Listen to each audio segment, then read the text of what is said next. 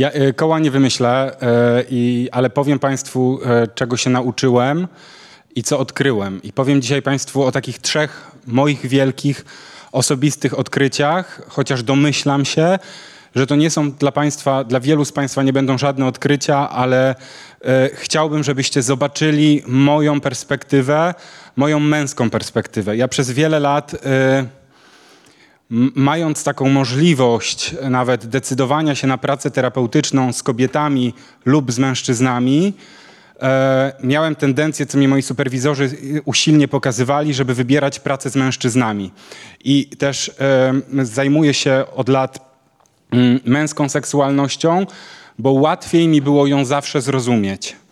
E, I dlatego, jak będę mówił dzisiaj o tych odkryciach, to one są być może proste, ale chciałbym Państwu pokazać moją męską perspektywę na patrzenie właśnie na, na seksualność kobiet. Mnie uczono seksuologii przez lata i głównie uczyli mnie mężczyźni. Dominująca, znaczy do, dominują, większość, tych, większość moich wykładowców, moich mistrzów to byli i są mężczyźni.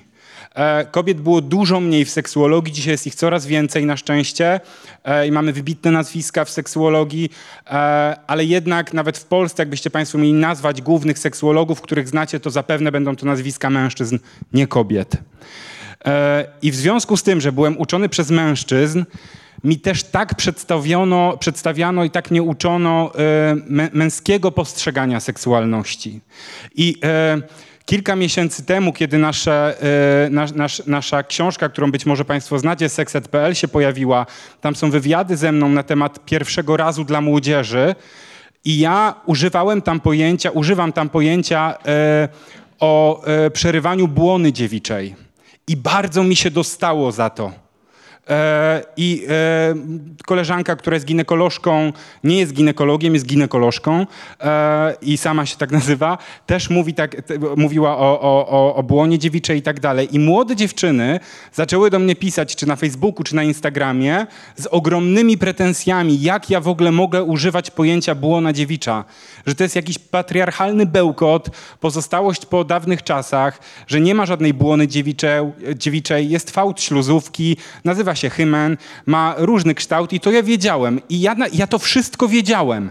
Ale nagle dotarło do mnie, pomimo mojego pierwszego oporu, no bo jednak ktoś mi zaczął zwracać uwagę, że one mają rację że mnie nikt tego nie uczył. Podczas studiów seksuologicznych nie uczono mnie tego. Nie pokazano mi tego, nie powiedziano mi, nie używajmy już tych słów. I kiedy dzisiaj mam mówić w kontekście współczesnych problemów seksuologicznych, to chciałbym też zwrócić głównie uwagę na język, jakim my się posługujemy. Także my, tak zwani specjaliści i specjaliści. E, ponieważ e, nauczono nas pewnych, pewnych, pewnych regułek, pewnych nazw, których dzisiaj już nie używamy. I ja bardzo dziękuję tym młodym dziewczynom, że zwróciły mi uwagę, że, y, że, że dzięki nim ja zre, zredefiniowałem swoje myślenie. E, kiedy ja się uczyłem seksuologii, 20 lat temu pamiętam na wykładzie otwartym na Uniwersytecie Warszawskim, jeden z profesorów opowiadał o oziębłości seksualnej kobiet i rozpoczął swój wykład dowcipem o kobietach, w których porównywał kobiety, które nie mają ochoty na seks ze swoimi mężami, do kostek lodu z dziurką. I myśmy się śmiali, bo to było dla nas wtedy zabawne. I znowu, lata minęły, e, ja ten wykład mam nagrany cały czas, e, i, i, i, i, i znowu jest tak, tak się nie robi. nie opowiada się takich dowcipów, nie robi się takich porównań. Musimy uważać na to, co mówimy dzisiaj i bardzo dobrze, dlatego że narracja, którą tworzymy, ona tworzy rzeczywistość i jest odzwierciedleniem też tej rzeczywistości. I bardzo mi się to podoba, że teraz ktoś zwraca na to uwagę. I ja dzisiaj też będę zwracał uwagę na tą oziębłość, a, ale nie tylko. Tak jak powiedziałem, e, powiem Państwu dzisiaj o moich takich osobistych trzech odkryciach, ale najpierw powiem to, czego się nauczyłem. Nauczyłem się głównie od mężczyzn wtedy, że libido jest oczywiście naszą naturalną potrzebą płciową, obok potrzeby pokarmowej, potrzeby wydalniczej, tak? To jest, e, to, to, potrzeby wydalania to jest naturalna ludzka potrzeba. Istnieje grupa ludzi, którzy nie mają libido. Mm, to są osoby aseksualne. E, szacuje się, że to 1% populacji, e, ale ja dzisiaj nie będę mówił o osobach aseksualnych, więc jak będę mówił o, obniż- o osobach, które nie, o, o kobietach, które nie odczuwają libido, to nie mówię o osobach, które w ogóle nigdy by nie odczuwały libido, e, tak jak osoby aseksualne. I wiemy na przykład też, że nie ma czegoś takiego jak optymalny poziom libido. Coś takiego nie istnieje. Żeby stwierdzić, czy dany, czy, czy dany poziom libido jest odpowiedni u danej osoby, my najpierw musimy poznać tak zwany biogram seksualny danego człowieka. Musimy wiedzieć, jak ta osoba funkcjonuje, jak funkcjonowała przez całe swoje życie i dopiero wtedy na bazie tego, co wiemy, możemy stwierdzić, aha, to wtedy było tak, 10 lat temu, że ta osoba miała ochotę na seks tyle, tyle i tyle, E, a nagle przyszła, przyszedł taki moment, że, że w ogóle nie ma tej ochoty. I stąd wiemy, że nastąpiło obniżenie tego libido. Dlatego, yy, i to jest bardzo indywidualne, dlatego nie ma czegoś takiego jak, jak, jak optymalny poziom libido dla wszystkich ludzi. Pamiętajcie Państwo, dla każdego z nas on jest indywidualny. Yy, I ta perspektywa męska, której mnie też nauczono, pokazywała, że mamy dwa wymiary na, kontinuum, tak? czyli z jednej strony jest hipolibidemia, kiedy jest obniżone zupełnie libido e, i hiperlibidemia, kiedy to libido jest bardzo podwyższone. I znowu tutaj taki aspekt będzie indywidualny, tak? Widzimy, że u kogoś nagle to libido się podniosło i przyglądamy się, dlaczego tak się dzieje. E, I czy rzeczywiście to stwarza problem dla danej osoby, bo dla niektórych to może być bardzo dobrze, ale dla niektórych to już będzie problem. I w związku z tym hipolibidemia e, tak, opisywana jest jako oziębłość seksualna.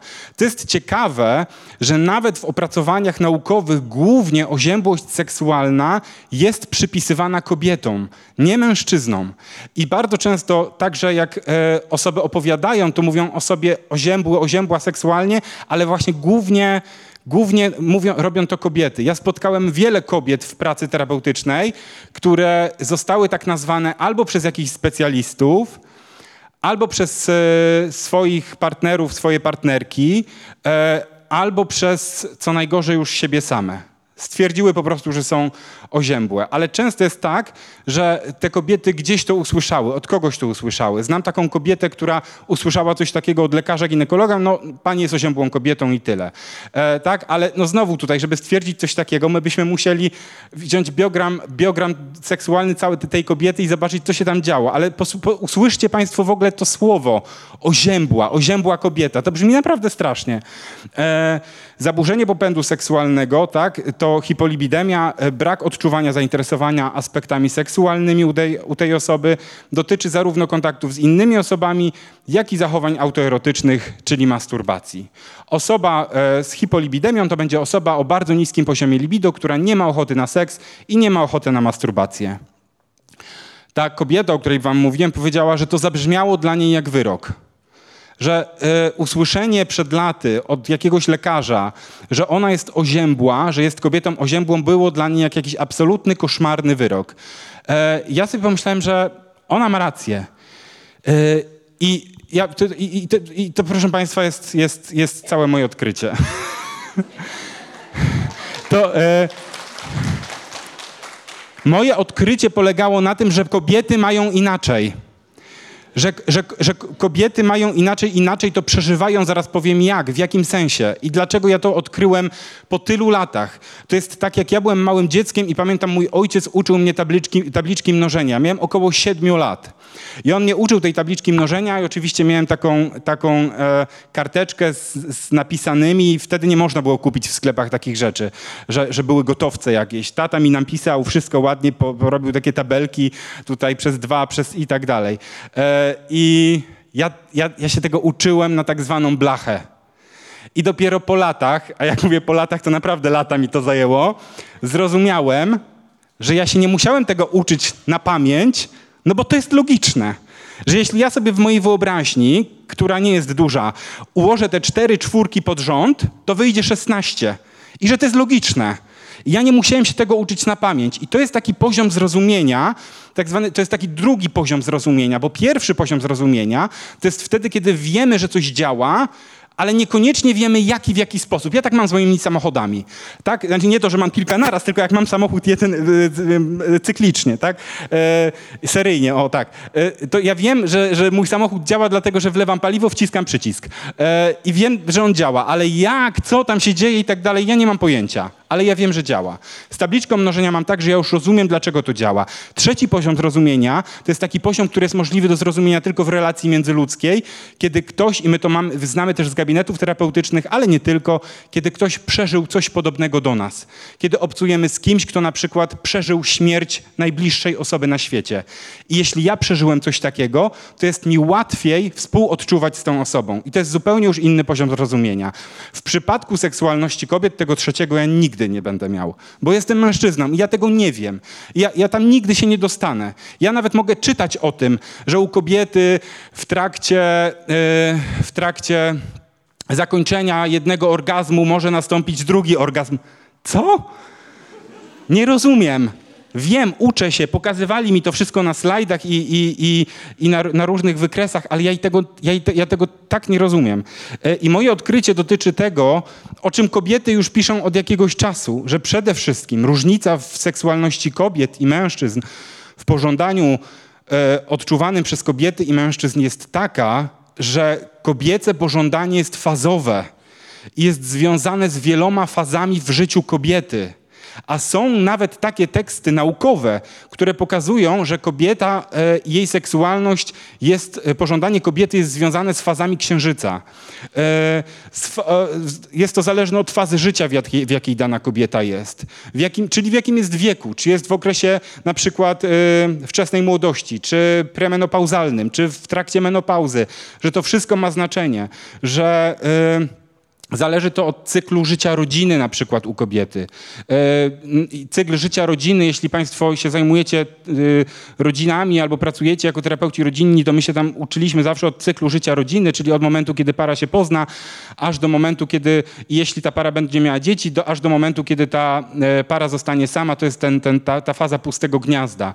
I u kobiet też jest to zależne. Jeśli dziecko jest małe, kobieta, niektóre kobiety, mówię niektóre, inaczej będą przeżywały swoją seksualność i swoje pożądania pożądanie niż wtedy, kiedy będą miały nastolatków w domu.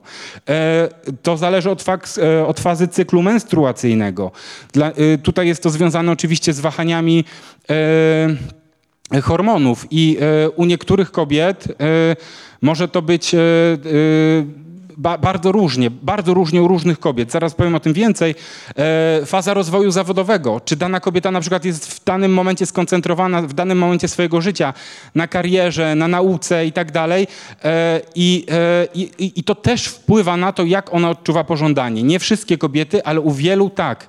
I ta fazowość kobiecego pożądania, ona jest inna niż u mężczyzn, bo u mężczyzn, proszę Państwa, to wygląda mniej więcej tak i to jest, to, i to jest właśnie to moje odkrycie, że jeśli z mężczyzną jest w miarę wszystko ok, jeśli on jest w miarę zdrowy, e, mówię zdrowy e, w kontekście chorób e, somatycznych, w kontekście, nie wiem, tego, że nie ma depresji silnej, nie bierze jakichś leków, które by przeciwdziałały, to mężczyzna jeśli będą mu zaprezentowane odpowiednie bodźce wzrokowe, nastąpi stymulacja wzrokowa, bądź też jakaś stymulacja dotykowa, to mężczyzna ma dużą szansę na to, że bardzo szybko, albo nawet nie tyle szybko, co po prostu, nastąpi u niego e, podniecenie seksualne i w związku z tym pojawi się erekcja penisa, jeśli dany mężczyzna jest zdrowy.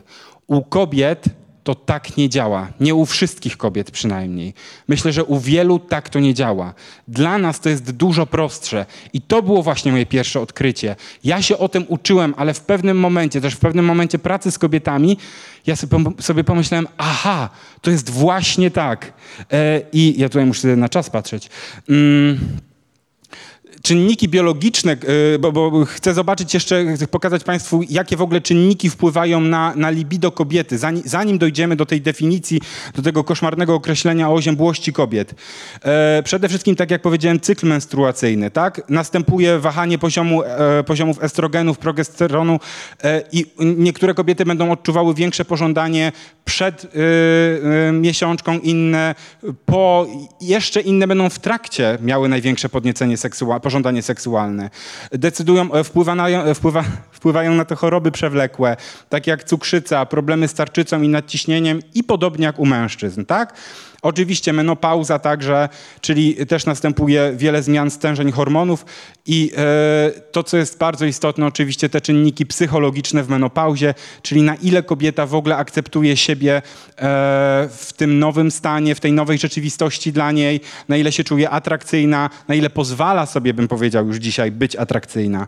E, czynniki intrapsychiczne, które wpływają na to, co się dzieje z kobiecym libido, no to podobnie jak u mężczyzn oczywiście stres. Pamiętajmy, że nadmiar stresu e, powoduje e, nadmiar prolaktyny. Hiperprolaktynemia blokuje naszą reaktywność seksualną, zarówno u kobiet, jak i u mężczyzn. Dlatego bardzo istotne jest wypoczywanie, dawanie sobie przestrzeni na to, żeby, żeby, żeby, żeby odpocząć, żeby się zrelaksować. Nasze libido będzie wyłączone i u kobiet szczególnie będzie wyłączone i to może być długo wyłączone w momentach silnie stresowych. Oczywiście depresja, dzisiaj to już jest nawet nie epidemia, to jest pandemia, jak wiemy. E, depresja sama w sobie odbiera apetyt na seks. Dodatkowo jeszcze e, działają leki, o których też za moment powiem. E, pamiętajmy, że unikanie współżycia może być w ogóle jednym z pierwszych objawów depresji. E, więc e, także kobiety, które się zgłaszają z obniżonym libido, podobnie jak mężczyźni, my bardzo często patrzymy też pod kątem tego, czy nie, nie mają zaburzeń nastroju, tudzież zaburzeń lękowych. Oczywiście wcześniejsze doświadczenia urazowe, przeżyte traumy też na to wpływają. Pamiętajmy, że trauma to jest sytuacja, w której nie ma wyboru. E, I e, osoba, e, kobieta może tak bardzo, jej, jej ciało nie chce się tak bardzo poddawać odtworzeniu tej traumy, że blokuje całkowicie reaktywność seksualną już na poziomie somatycznym, na poziomie ciała.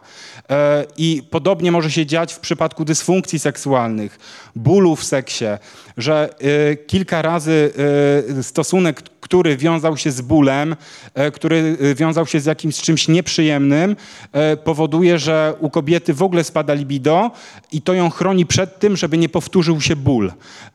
I to też już jest do, do głębszej pracy terapeutycznej. Wiele konfliktów wewnętrznych może na to wpływać, takie konflikty wewnętrzne właśnie dotyczące siebie, swojej kobiecości, seksualności. Tutaj doktor Waszyńska przed chwilą mówiła o, o, o, mitach na temat seksualności. Jak wiele kobiet ma też wiele mitów dotyczących kobiecości i seksualności. Tego, że wy nie możecie pewnych rzeczy robić w seksie, że wam nie wypada, że wam nie wypada na przykład poprosić o seks, że wam... Dzisiaj to się wszystko zmienia. Niektóre mam wrażenie, że te młodsze panie tak się na mnie patrzą, ale o co chodzi? E, I świetnie. Ja się bardzo cieszę, że tak jest, bo to się, bo to się zmienia. E, I oczywiście wiele, wiele innych czynników.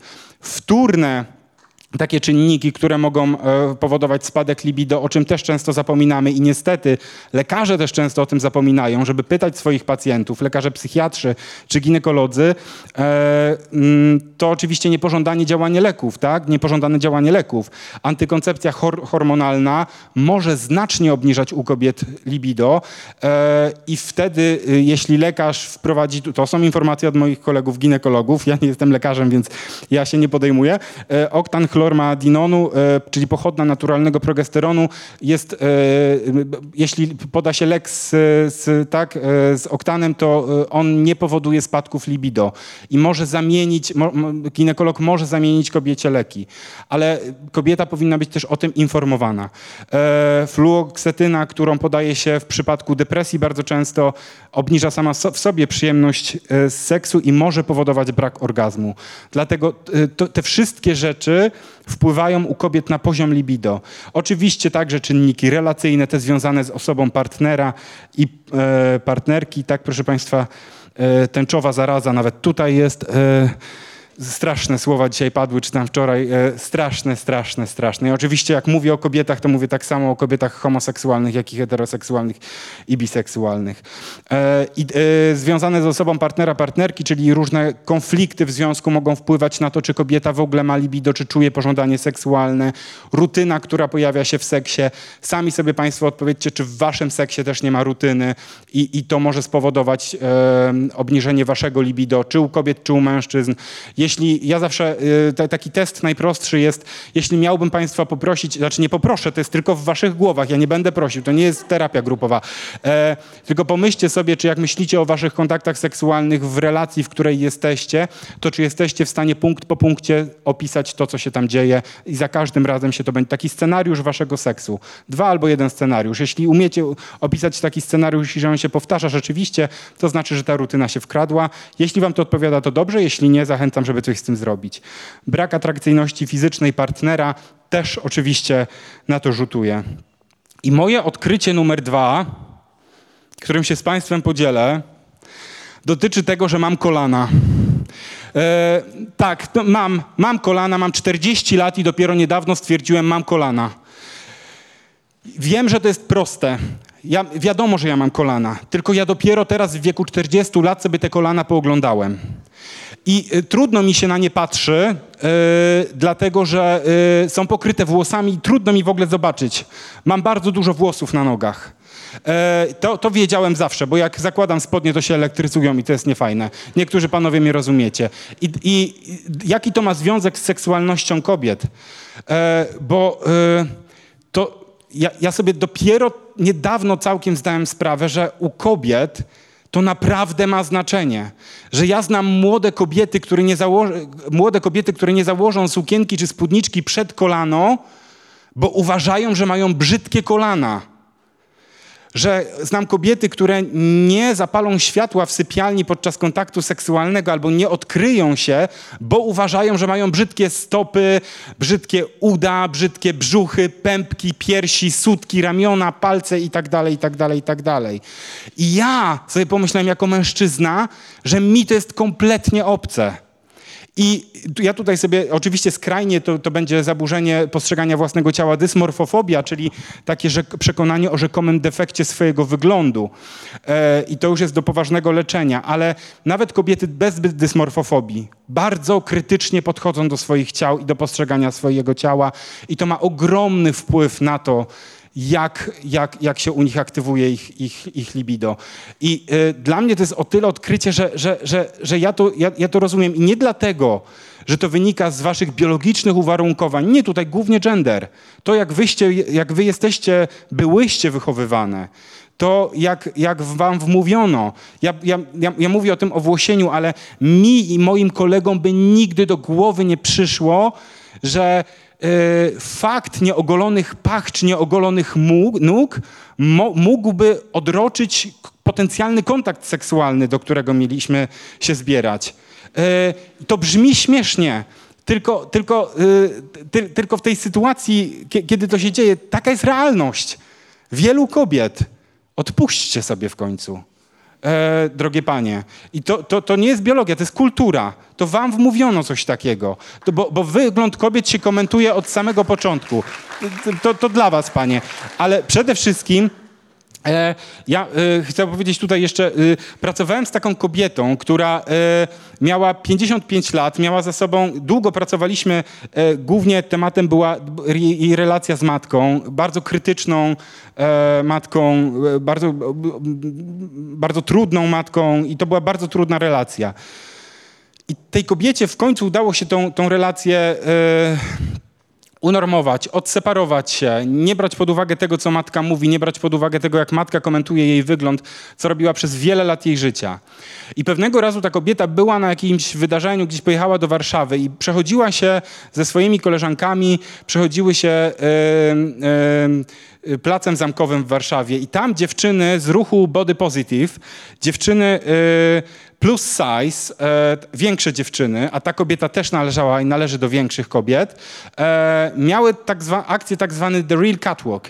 To dziewczyny po prostu w kostiumach, w, ubrane w piękną bieliznę, przechodziły się e, po, po, po, po, tam po placu zamkowym w Warszawie, e, żeby pokazać, że one też są atrakcyjne.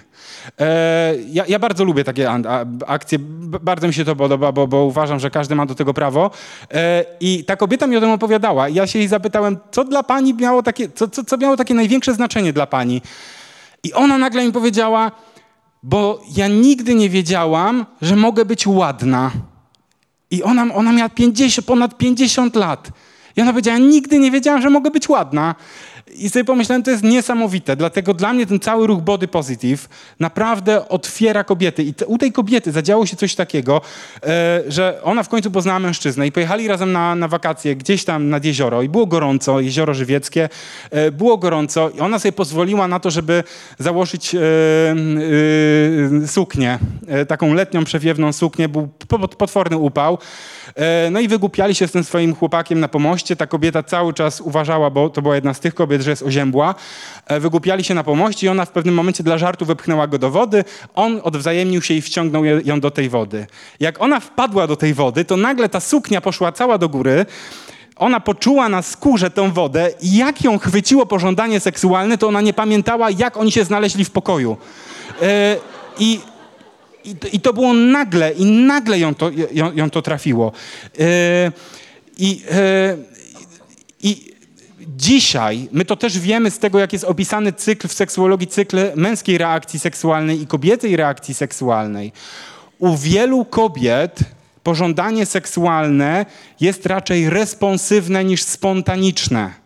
Responsywne to znaczy takie, że kobieta na przykład może oglądać sobie serial na Netflixie i w ogóle nie mieć ochoty na seks. I w pewnym momencie jej partner bądź partnerka zaczną ją miziać po szyi albo pieścić po stopie. I nagle ona poczuje, że zbiera jej się ochota na seks i nagle bach, i wydarzy się ten seks. I to jest responsywne, spontaniczne, także się pojawia u niektórych kobiet, jest specyficzne dla mężczyzn. To spontaniczne polega na tym, że mężczyzna sobie nagle myśli, mm, mam ochotę. E, I to jest ta, to jest ta różnica. E, responsywność i spontaniczność, więc zanim my, i, i to jest moje odkrycie numer trzy, że nie ma oziębłych kobiet, że to jest krzywdzące określenie, które powinniśmy wyplenić w ogóle z naszego języka, żeby powiedzieć o kimś, że jest oziębły seksualnie. Bo y, jeśli ktoś ma obniżone libido, jeśli dana kobieta ma obniżone libido, najpierw przyjrzyjmy się przyczyną tego. Zobaczmy, w jakiej jest fazie i jaki typ pożądania. Czy to też nie jest pożądanie responsywne. A jeśli już Państwa interesuje, co dalej z tym robić, to ja zapraszam do książek oczywiście kobiet, Marty Niedźwieckiej i Hani Rydleskiej, czy Jucewicz i doktor Długołęckiej, e, Seks na wysokich obcasach, bo ja jako mężczyzna z tych książek też się bardzo dużo na temat kobiecej seksualności dowiedziałem. Dziękuję Państwu za uwagę e, i do zobaczenia.